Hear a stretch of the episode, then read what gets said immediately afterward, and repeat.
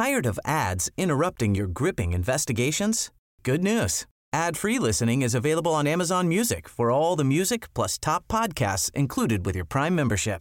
Ads shouldn't be the scariest thing about true crime. Start listening by downloading the Amazon Music app for free or go to amazon.com slash true crime ad free. That's amazon.com slash true crime ad free to catch up on the latest episodes without the ads. This is Paige, the co-host of Giggly Squad, and I want to tell you about a company that I've been loving, Olive and June. Olive and June gives you everything that you need for a salon quality manicure in one box. And if you break it down, it really comes out to $2 a manicure, which is absolutely insane. It's also so easy to get salon worthy nails at home with Olive and June. The difference between how your nails used to look when you did them yourself and now with the Manny system is a complete game changer. The best thing about Olive and June too is it's a quick dry, dries in about one minute, lasts for five days, and full coverage in up to one to two coats. Visit oliveandjune.com slash perfectmanny20 for 20% off your first system. That's oliveandjune.com slash perfectmanny20 for 20% off your first system. Hey, I'm Ryan Reynolds. Recently, I asked Mint Mobile's legal team if big wireless companies are allowed to raise prices due to inflation. They said yes. And then when I asked if raising prices technically violates those onerous two year contracts, they said, What the f are you talking about, you insane Hollywood ass? So to recap, we're cutting the price of Mint Unlimited from $30 a month to just $15 a month. Give it a try at mintmobile.com slash switch. $45 upfront for three months plus taxes and fees. Promo for new customers for limited time. Unlimited more than 40 gigabytes per month. Slows. Full terms at mintmobile.com.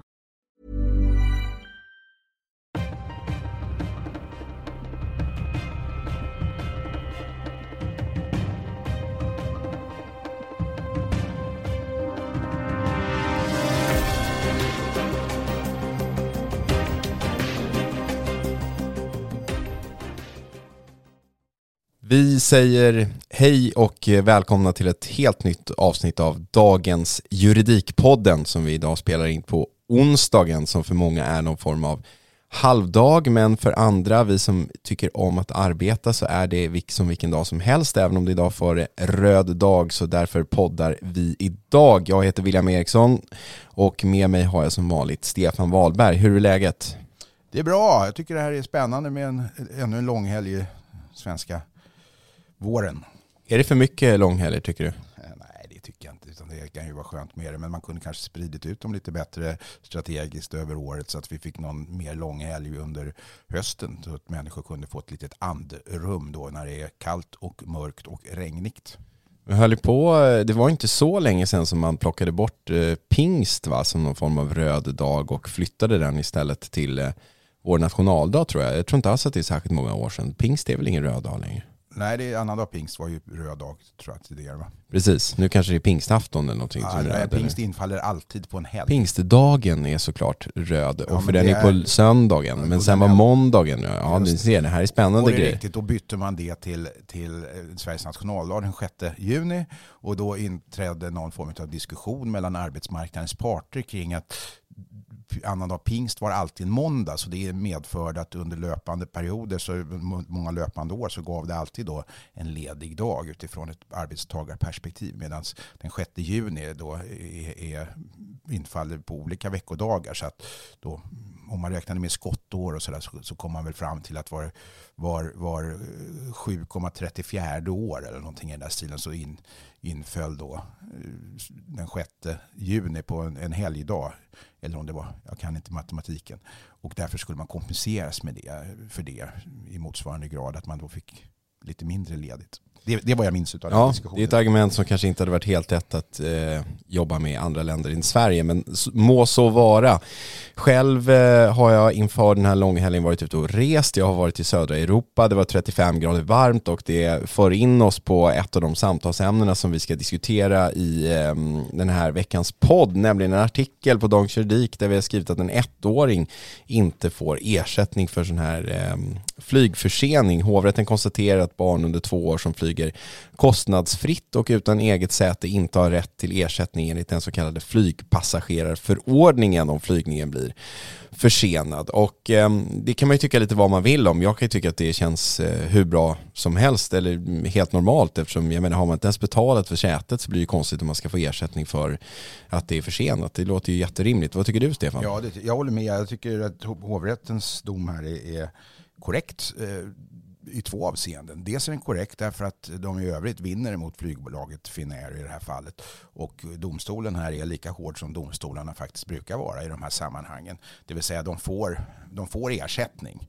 Eh, men den 18-åriga flickan får inte ersättning av de skäl som du just har redovisat. Och det här är faktiskt prövat av EU-domstolen vid tidigare tillfälle att en passagerare som inte betalar för sig och inte har ett eget säte eh, ska inte heller kunna få den här flygersättningen som annars är väldigt, ska vi kalla det för, på formella grunder eh, tydlig och säker till förmån för konsumenterna, alltså passagerarna som blir försenade. Jag har själv legat i tvist med både Norwegian och SAS kring, kring den här typen av ersättningar och eh, det har aldrig behövt gå till domstol ska jag säga utan vi har då i slutändan efter mycket om och men alltid fått de pengar som man har rätt till. Och det är faktiskt så att eh, om man uppfyller de formella krav som EU-förordningen ställer upp om flygförseningar, det vill säga att det ska vara ett visst antal Eh, timmar och en visst antal längd på, på resan rent geografiskt eh, så, så, finns det ytterst små möjligheter för flygbolaget att komma undan den typen av ersättning. Och den vanligaste ursäkten som man får ifrån försäkringsbolag och som då väldigt, väldigt många passagerare nöjer sig med eller tror på det är att flygbolaget eh, då anser att det ligger utanför deras kontroll för att det har varit tekniska problem på, på till exempel en motor på, på flygplanet. Och där har EU-domstolen konstaterat att om, om det här ligger så att säga inom flygbolagets skyldigheter till reguljär service och, och teknisk kontroll av sina flygplan så är det inte ett skäl att slippa betala ersättning. Om det däremot ligger då objektivt sett utanför flygbolagets kontroll. Till exempel till följd av att flygplanstillverkaren har, har kommit fram till ett fabrikationsfel och därför skickar det till flygbolaget om att ställa in flygningarna för att en motor kan lägga av eller att ett sabotage eller terrorangrepp har, har, har så att säga, tekniskt förhindrat att man lyfter. Då ligger det objektivt utanför och då behöver de inte betala. Men en vanlig teknisk, eh, tekniskt haveri som inträffar med jämna mellanrum på flygplatser runt om i världen som är, är, att en motor inte startar eller att det är någon lampa som lyser på flygplanet som, vid cockpit som indikerar att vi måste kontrollera något. Det är inte skäl för att inte betala ut ersättning. Något annat som, som eh, blir intressant nu i de här tiderna som vi lever i, det, för det första så är det fortfarande totalt eh, haveri när det kommer till att göra pass och nu är det inte bara att polisen inte hänger med i sitt arbete. Nu har ju deras finska leverantör som trycker de här passböckerna som ska vara utformade på ett visst sätt. Eh, något tekniskt fel så att nu är det liksom jättelånga leveranstider när man väl har fått en tid att göra sitt pass så är det inte säkert att man får det inom den tiden som man kanske behöver ha det för att man ska resa. Så nu går polisen istället ut och rekommenderar eh, allmänheten att om man ska resa inom Europa till exempel så ska man beställa sina nationella ID-kort. Då ska man inte ens bemöda sig att försöka boka ett en eh, tid för pass. Och sen så har vi ett totalt haveri på Sveriges största flygplats, nämligen Arlanda, där det kan ta tre timmar att gå igenom en säkerhetskontroll för att personalen, där det är personalbrist och man hinner inte utbilda säkerhetsvakter och få godkänt av säkerhetspolisen och så vidare och så vidare vad är det frågan om? Jag menar den här pandemin har ju uppenbarligen ställt till stora problem för väldigt många på både personlig plan och på ett affärsmässigt plan för många företag. Men nio av tio företag som så att säga klarade sig genom pandemin lever ju idag ganska bra och ganska gott för vi är ju tillbaka på eh, ganska normal standard i många avseenden även om vi har krig i Ukraina och sådär. Men hur är det möjligt att Sveriges största flygplats och Sveriges största myndighet, Polismyndigheten, inte verkar ha kunnat förutse att det här skulle hända när, när pandemin var över så att säga? Ja, det här är en, som, om vi pratar i våra juridiska termer så är det här ett konstigt sammelsurium av någon form av offentligt rättsligt haveri men även civilrättsliga frågor beträffande då det vi nämnde alldeles nyss om flygplansförseningar. Men också i någon mening det privata flyg eh, Förlåt mig, det är privata bolag som, som är, är av Swedavia anlitat för att eh, hålla säkerheten på Arlanda flygplats. Det är ju där det havererar och de har visserligen sina eh, ursäkter och förklaringar till det här. Men jag vet inte hur långt man ska acceptera det här, eh, det här totalhaveriet på resefronten utifrån ett, ett konsumentperspektiv och utifrån ett skattebetalarperspektiv. Och vad är egentligen en flygplats eh, som, som, som tillhandahålls för att kunna lämna riket för turistresor och, och andra businessresor och så vidare. Och i det perspektivet så kan man ju då säga att det här är helt oacceptabelt. Och jag tror inte utifrån de diskussioner som vi i åratal har haft, inte minst i den här podden, när det gäller till exempel polisen, att en fråga som pass någonsin skulle kunna segla upp och bli faktiskt till och med politiskt känslig för justitiedepartementet och justitieminister Morgan Johansson som den har blivit här. Därför att det har varit i förhållande till gängskjutningar och allting sånt här så har det framstått som någon närmast administrativ verksamhet som polisen ägnar sig åt och som egentligen inte polisen borde ägna sig åt eh, enligt varken polisens egen uppfattning eller för övrigt min egen uppfattning också kan jag säga. Men nu har de det på sitt bord som passmyndighet och det fungerar inte. Det har havererat eh, av olika skäl. Och då tror jag att så enkelt att människor efter en pandemi inte har kunnat då använda det här vanliga passet eh, med de normala väntetider som finns för att åka på de efterlängtade semesterresor som man inte kunnat göra under pandemin. Det handlar ju om, om vanliga svenskar och det här blir ju en politisk fråga till slut. Ja men då det handlar ju inte bara, det är så lätt att det blir fokus på de här eh, rekreationsresorna eller semesterresorna som folk ska åka på. Ja det är klart att det är viktigt att folk ska få åka på, på semestrar men det, det handlar ju om andra saker också. Jag menar vi har ju flyglinjer i Sverige där man visserligen då kanske kan resa med något körkort eller sådär men, men som det finns krav på att de här flyglinjerna ska finnas. Det, det, liksom, det upphandlas och man ska flyga de här flyglinjerna. Det finns stora svenska företag, regeringsföreträdare måste också kunna resa. De kan inte stå tre timmar i en, i en kö. Alla får inte använda regeringsplanet. Vi har ju andra människor som, och, som jobbar med funktioner som är viktiga för att Sverige ska fungera. Jag menar, det, det funkar inte om det är så här. Och Swedavia är, är ju liksom naturligtvis ett privat företag, men det ligger ju i Sveriges intresse att det ska fungera. Och samma sak när det gäller passen. Det, blir som sagt väldigt lätt att fokus hamnar på att det är någon stackars Agda som inte får åka på sin semesterresa till Gran Canaria. Ja, det är jättetråkigt men det är inte där problemet ligger.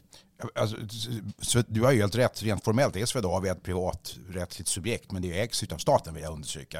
Så det, det, är ett aktiebolag, det är inte en myndighet. Samtidigt så blir det här då det här har diskuterats och det är stora oklarheter. Jag är lite nördig på det här området just, men oklarheterna rör till exempel, är flygplatskontroller, alltså security på flygplatserna i Sverige, är det myndighetsutövning? Den frågan är inte ordentligt utredd. Va? Eh, de har å ena sidan krav på sig att hålla en hög säkerhet vid inpassering till, till, till, flyg, till flygen. Va? Men, men eh, även om det följer av lag och internationella förpliktelser och sådär så är det, tve, så, så, så är det tveksamt vilka befogenheter har de egentligen. Och, ja, måste man underkasta sig en ytlig kroppsvisitation egentligen? Annars får man lämna flygplatsen så det är frivilligt. Ja, men då kan jag inte ut och resa och så vidare. Så det är väldigt, väldigt mycket i det här som på, från grund och, i grund och botten konstitutionella frågor upp genom den offentligrättsliga eh, cirkusen och hela vägen in i civilrätten och, och vem får egentligen göra vad och vem är ansvarig för vad och vem är skadeståndsansvarig om man missar ett flyg till följd av att man inte har kunnat uppfylla sina förpliktelser genom den flygplatsavgift som man faktiskt för varje flygbiljett betalar och då ska kunna förvänta sig att, att Arlanda fungerar på ett, ett fullgott sätt.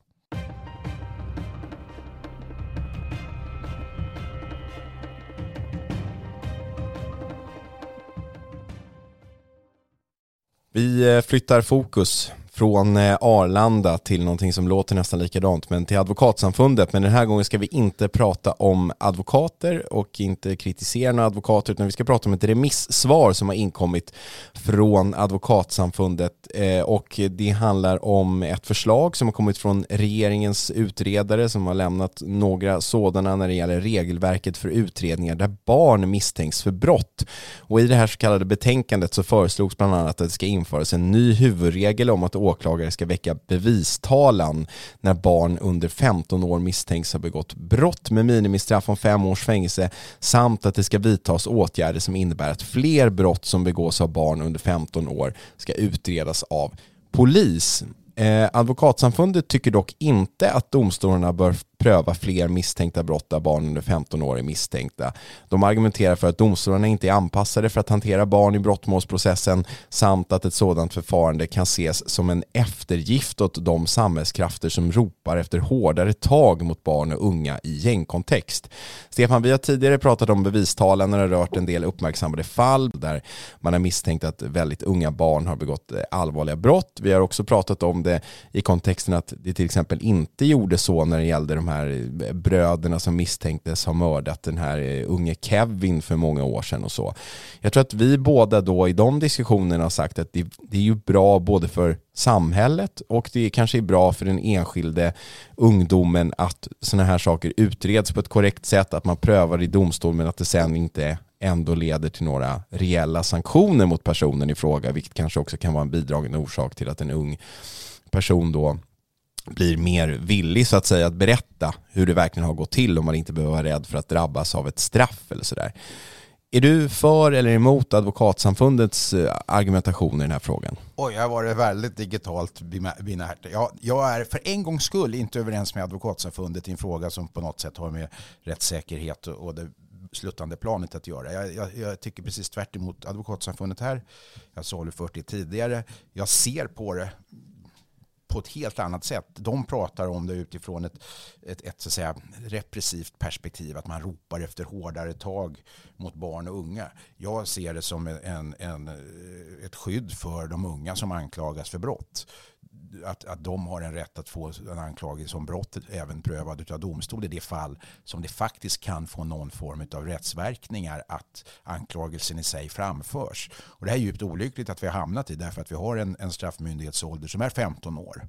Eh, vi kanske inte ska ta den diskussionen här och nu huruvida den borde sänkas eller inte men den har, frågan har också diskuterats i det här sammanhanget. Men när vi nu har en straffmyndighetsålder på 15 år och barn som då trots allt kan begå brott även om det är ovanligt som är så pass allvarliga och framförallt blir anklagade för att ha begått så pass grova brott som mord så är det enligt min uppfattning rimligt utifrån barnets perspektiv, utifrån barnets rättigheter att en oavhängig eh, oväldig domstol kan pröva den anklagelsen av brott i synnerhet när anklagelsen i sig, som jag sa inledningsvis, kan få rättsföljder för barnet i form av sociala ingripande åtgärder mot familjen och så vidare. Så att jag delar inte alls samfundets uppfattning kring det här utan ser det snarare som en rättssäkerhetsgaranti för barnet.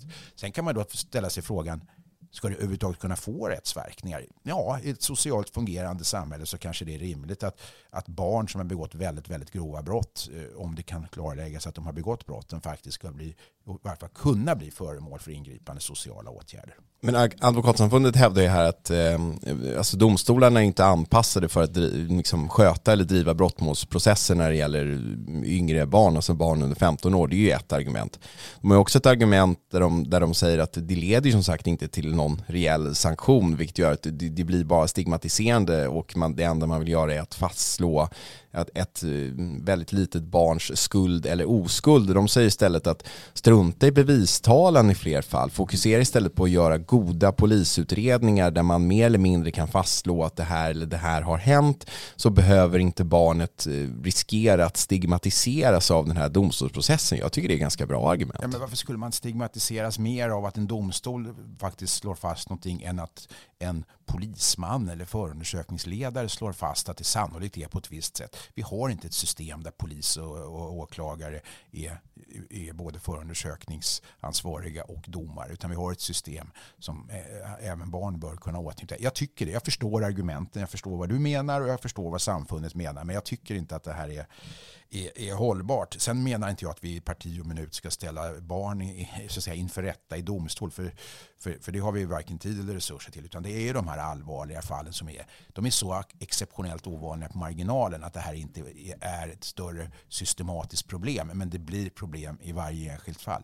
Sist men inte minst så vill jag nog faktiskt peka på också att det faktum att domstolarna inte är inrättade för eller vana att hantera sådana här mål kan ju aldrig utgöra ett skäl till att man inte skulle kunna införa då en ny typ av mål. Då får man väl anpassa domstolarna utifrån det. Precis som man anpassar annan, då vare sig det handlar om myndighetsutövning eller rättsskipande verksamhet. Man inrättar till och med egna domstolar för, för, för vissa ändamål, så kallade särskilda domstolar, till exempel patent och marknadsfrågor och, och, och, migrationsfrågor. Då får man väl i så fall säga att Stockholms tingsrätt har en särskild avdelning som ska pröva bevistalan om, för barn under 15 år, vilket kommer att vara väldigt ovanligt. Men... Ja, absolut. Men jag menar advokatsamfundet lutar sig mot hur systemet ser ut idag. Det är väl ingen i det här betänkandet, antar jag, som har sagt i så fall att domstolarna ska anpassas på ett bättre sätt. Så det är ju inte advokatsamfundets sak att bestämma det. De kan ju bara argumentera för hur systemet ser ut idag. Så på det sättet är det väl rimligt. Och jag menar, vi hade ju senast här igår när vi spelade in den här podden så, så la man ju ner en förundersökning som var riktad mot ett barn under 15 år som misstänktes, ha, misstänktes för eh, grov mordbrand när en radhuslänga tog eh, våldsam eh, eld här tidigare i maj och man hade gjort en jätteavancerad liksom, utredning där man hade mm, hållit massor av vittnesförhör och tittat på den här personens telefon och gjort analyser av det och platsundersökningar och sådär. Och jag menar, det kanske räcker. Det kanske räcker. Ja, alltså nu, så här. Det, är stigmatiserande nog. Tänk att vara under 15 år och misstänkas för grov mordbrand och så ska man underkasta sig den här typen av tvångsmedel, det vill säga lämna ifrån sig sin telefon och förhöras och så vidare och så vidare. Och sen så visar det sig att det man har sagt hela tiden, det var inte jag. Nej men det var inte du. Men alltså det, man får backa ännu ett steg och säga så att det finns en anledning till att vi har en straffmyndighetsålder som nu råkar ligga på 15 år. I andra länder är den lägre och i vissa är den till och med högre så vitt jag känner till. Men det här bygger i grund och botten på att vi, vi har en uppfattning och en samsyn kring det som vetenskapligt är fastslaget, nämligen att barn under en viss ålder har begränsad eller i vissa sammanhang ingen alltså, impulskontroll på det sättet som vi vuxna förväntas ha. Och de kan inte då heller ha den livserfarenhet eller klokskap, om man nu kallar det för det, som innebär att vi kan inse konsekvenserna av våra egna gärningar. Det vill säga en minderårigt barn som, som då leker med tändstickor, vilket man naturligtvis inte får göra, kan inte överblicka konsekvenserna av att, att man eh, kanske i slutändan tänder eld på, på en hel radhuslänga. Och hade det varit du eller jag eller någon annan vuxen som hade gjort det så kunde vi då klandras för det både att oaktsamt men kanske till och med med likgiltighetsuppsåt ha, ha orsakat den här, den här branden. Men det är omöjligt att göra med ett barn och då kan man fråga sig är det då så klandervärt att ett barn leker med tändstickor? Eh, att det i sig ska så att säga, rendera en anklagelse om, om grov mordbrand. Va? Eh, när det egentligen en, dock trots allt bara handlar om att barnen har gjort det som kanske vi alla har gjort. Någon gång lekt med tändstickor som man inte får göra eller fick göra eller när jag var barn. Eh, och vart vill du föra det resonemanget? Att det är bra med bevistalan? Eller Nej, att det är inte, jag vill föra resonemanget till det som är själva grunden för att vi har en straffmyndighetsålder. Nämligen att det är inte lika allvarligt, eller rättare sagt, det som vi idag bestraffar i, i, enligt rättstraditionen är ju framförallt så de bakomliggande omständigheterna, eller det man normalt kallar för motiv, motivet. Det är ju det som utgör så att säga, allvarlighetsbedömningen, inte effekten av en viss gärning primärt. Och Det innebär att om du inte kan överblicka effekten av gärningen, som barn inte alltid kan göra på samma sätt som vuxna, så, så, så behöver inte gärningen i sig, bara för att den får en hiskelig effekt, vara så klandervärd att barnet måste underkastas ingripande sociala åtgärder. För att normalt så leker barn med tändstickor och ingenting händer, eller man lyckas släcka den lilla eld som uppstår i en papperskorg eller någonting, och så är det ingen som blir omhändertagen eller får sociala eh, insatser för den sakens skull. Men bara för att det inte fanns någon där som kanske då kunde släcka den här lilla elden eller stoppa det här så det blev till en katastrofbrand så innebär det inte att själva gärningen i sig är så klandervärd att, att barnet nödvändigtvis måste så att säga, betraktas som en mordbrännare utan att få ett straff för det. det Nej, men det är det jag menar. Då räcker väl att man gör en rigid polisutredning istället och konstaterar vad som har hänt och så kan man väl lämna saken där. Då behöver man inte hålla på med någon bevistalanprocess. Ja, ja, ja, jag, jag bara förstår inte varför just det skulle vara, varför polis en polis som slår fast någonting skulle vara mindre stigmatiserande än att en domstol slår fast någonting. Det... Ja, för det är en helt annan process. Då ska du ju ja. sitta där i domstolen och det ska vara media på plats kanske och allt möjligt. Så det, det... Ja, det är ju en allmän kritik i domstolsväsendet i känsliga frågor. Så absolut, jag förstår argumenten, jag delar dem inte i, i sak, i uppfattning. Bra. Är det bra? Det är ju jättebra. Ja, ja, vi har olika uppfattningar. ja. ja.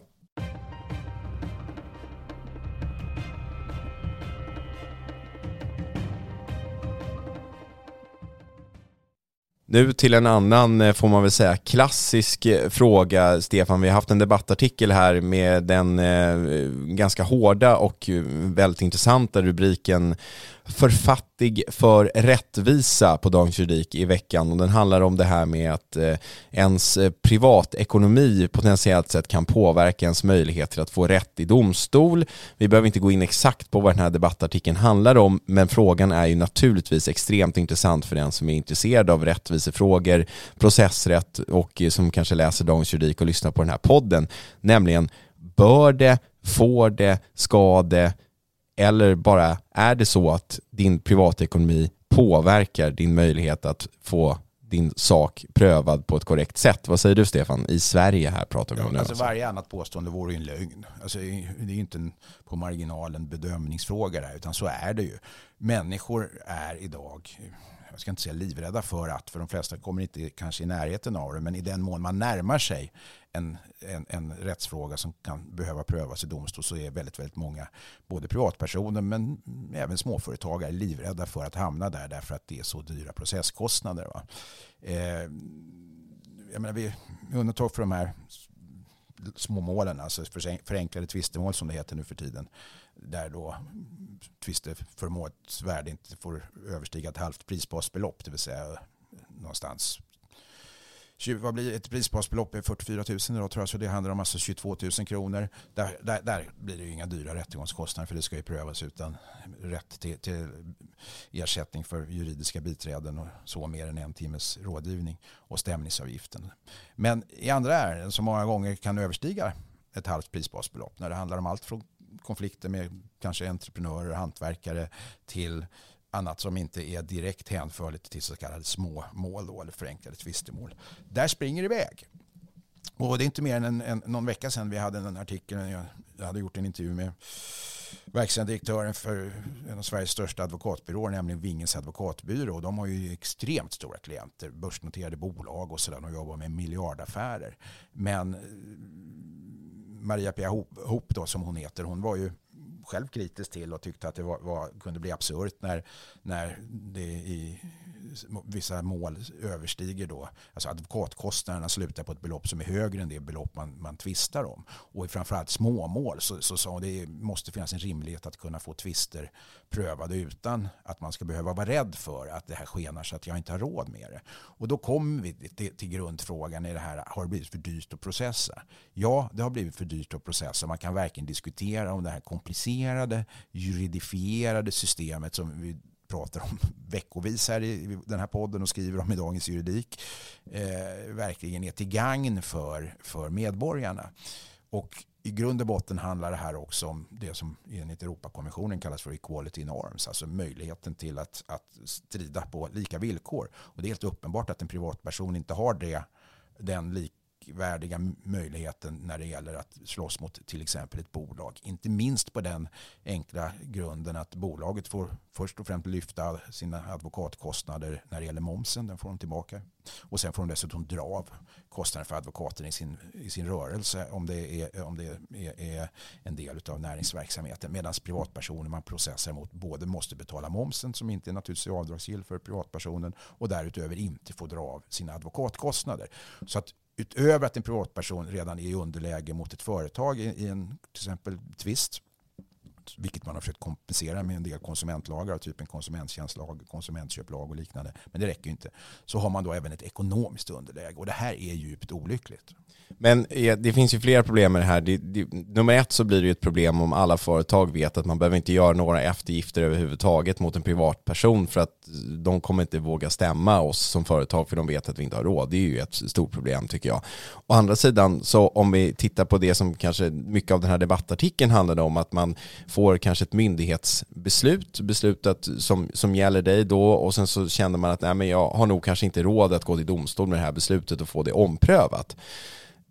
Samtidigt hade det varit helt gratis, hade det inte kostat några pengar överhuvudtaget, då hade ju myndigheterna inte fått göra någonting annat än att bara processa om beslut som man har fattat. Någon gräns måste det ju kanske finnas, annars skulle det kunna bli orimligt. Det, man behöver inte vara, liksom, eh, det finns ju rättshaverister, det känner vi alla till, som, som driver den här typen av tvister och ägnar hela sitt liv åt det. Det kanske skulle finnas ännu fler sådana om alla bara o, skulle okynnesprocessa mot staten hela tiden, eller kan du ha någon förståelse för det? Alltså okynnesprocessen ska man inte göra, men den största rättshaveristen rent kvantitativt är naturligtvis staten. Naturligtvis, men samtidigt är det så att det finns väl en anledning till att det finns en ansökningsavgift om man till exempel ska vända sig till och stämma någon i en vårdnadstvist eller vad det nu kan vara. Att, jag menar, hade vi inte haft någon form av liten gräns, då hade det ju varit ohållbart. Det är riktigt. Man, det, kan man, alltså, det här är på marginalen. Men det kan man ju verkligen diskutera om vi inte borde införa en, en, en processavgift, en administrativ avgift för att processa i förvaltningsdomstol. Det har vi inte i Sverige idag. När man ligger i, och då skulle man kunna tänka sig att, att man lägger den avgiften på en nivå som ungefär stämningsavgiften är på allmän domstol. Ja, 900 spänn. Ja, 900 kronor. Va? Vilket i sig naturligtvis skulle avhålla en del från det du kallar för okynnesprocessande. Det, det, det, har, det här är du helt är jag med dig helt och hållet. Det är dessutom en överkomlig eh, avgift att betala om man har ärliga och uppriktiga eh, avsikter att, att faktiskt få rätt i en process. Då skulle man till och med kunna säga att ja, då får man tillbaka den om man vinner mot myndigheten. Då kanske man till och med skulle kunna höja den till 2000, vad vet jag, och säga så här, men där kanske går någon gräns. Va? Men, men, men det, det, det är en större fråga då om huruvida man ska ha rätt till faktiskt advokat i förvaltningsprocessen i ärenden där, där man inte har det idag, även om man vinner. Och det, det är en helt annan diskussion som kanske vi inte ska ha här och nu. Men det, den har ju varit het, inte minst i, i advokatsammanhang. Varför ska man inte när man processar mot stora stygga staten ha samma rätt till advokathjälp eh, som i, i allmän domstol? Eh, medan när, när, när staten har tillgång till juridisk expertis i både sina myndigheter och i övrigt som man kan ta till. Men kan man inte se andra problem med det här? Skulle, skulle inte en sån här fråga kunna resa andra diskussioner av typen borde man som privatperson från ett tidigare stadie i livet utbildas i någon form av grundlig juridisk kunskap. Ju mer samhället blir juridifierat, det vill säga juridiken styr, lagstiftningen är extremt central, allting handlar mer och mer om juridik. Borde man inte i grund och botten ha lite större kunskap? Jag menar i skolan idag, man lär sig ju kanske någonting om hur, hur lång reklamationstid man har på ett par jeans som har gått sönder, men annars är det inte mycket mer juridik man lär sig om man inte till exempel på gymnasiet eller något liknande går någon eh, lättare juridisk översiktskurs och sen så kanske någon läser det på, på um, universitetsnivå, för det kan vara bra att ha, är det många som tänker och sådär. Men i grund och botten är ju många ganska okunniga inom juridik, grundläggande mänskliga rättigheter. Många av de här typerna av beslut som, som man kan drabbas av som privatperson från staten, vad det nu kan handla om, skulle man ju potentiellt sett kunna driva själv utan ett juridiskt ombud, utan att vara jurist så här, alltså, det du säger är ju, är ju otroligt intressant därför att när jag var barn så läste jag gärna, och gör faktiskt fortfarande med, med, viss nostalgiskt, eh, med viss nostalgi, eh, de fina seriealbumen som handlar om cowboyen Lucky Luke.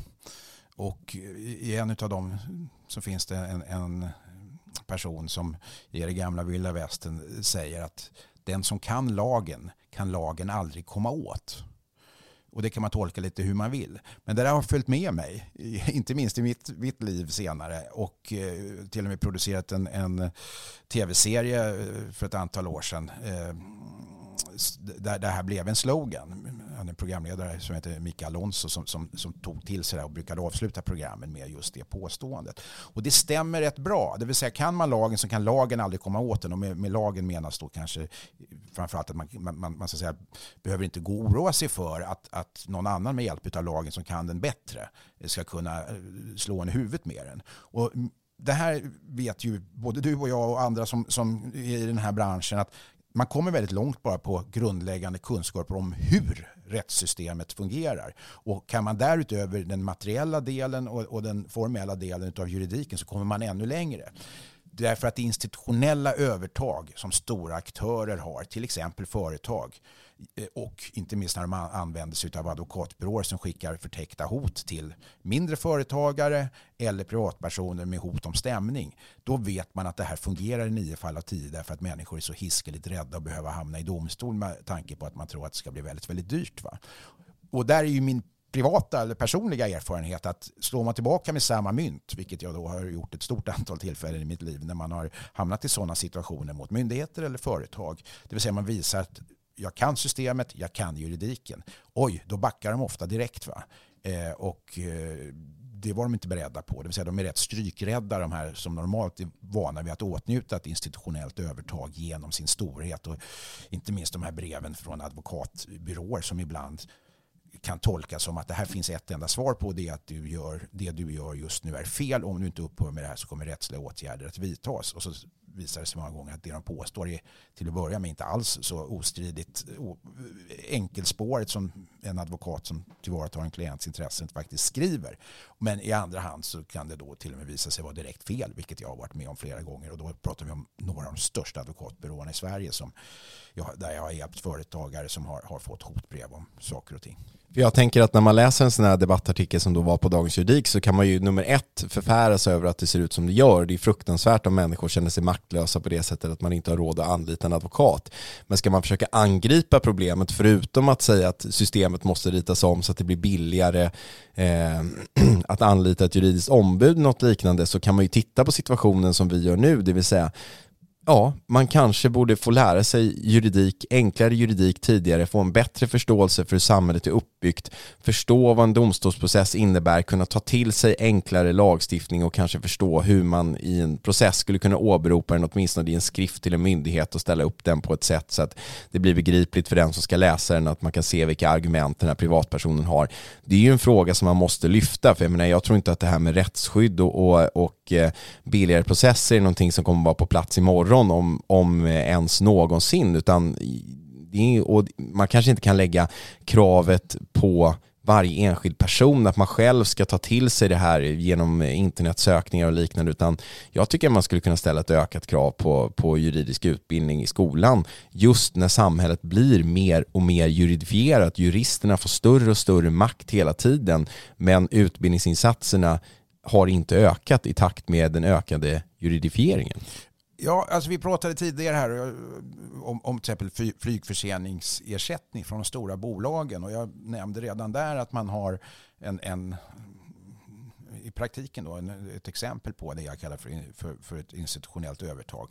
Eh, det vill säga man bara avslår en ansökan om att få ersättning med hänvisning till någonting som då saknar juridiskt stöd, nämligen att det var eh, fel på en motor på flygplanet. Ja, men det här är ju prövat av EU-domstolen. Hade människor bara känt till det så hade de här nio av tio som godtar den förklaringen kunnat få sin ersättning bara genom att eh, med vändande post påpeka detta.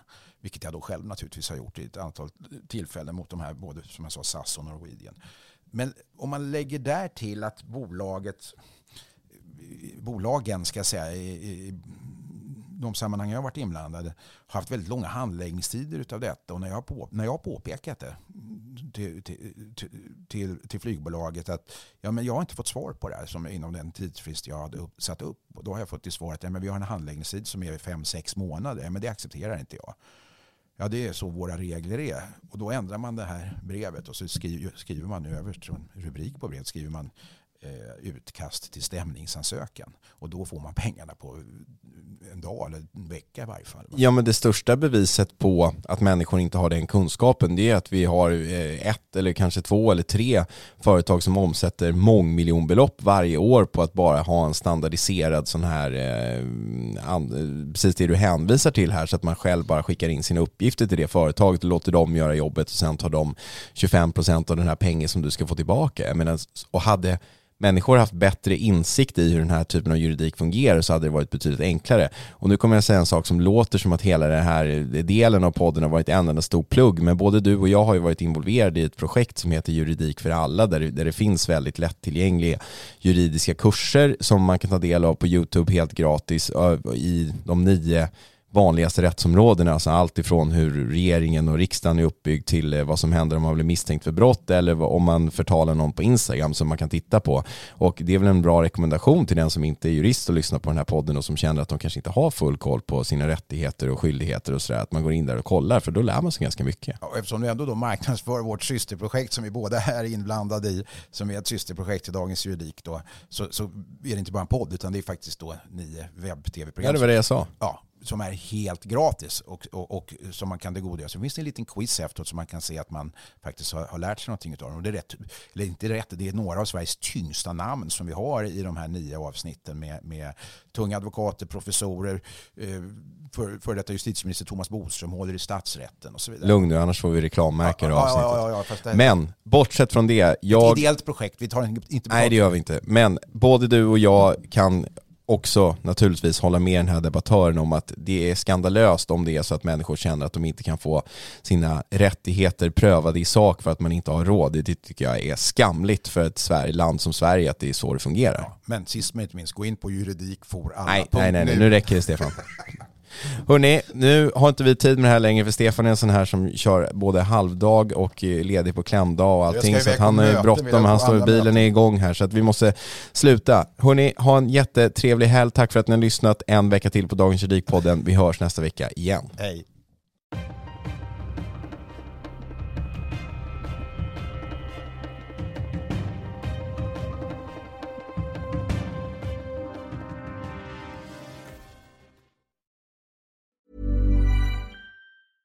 Tired of ads interrupting your gripping investigations? Good news. Ad-free listening is available on Amazon Music for all the music plus top podcasts included with your Prime membership. Ads shouldn't be the scariest thing about true crime. Start listening by downloading the Amazon Music app for free or go to amazon.com slash true crime ad free. That's amazon.com slash true crime ad free to catch up on the latest episodes without the ads.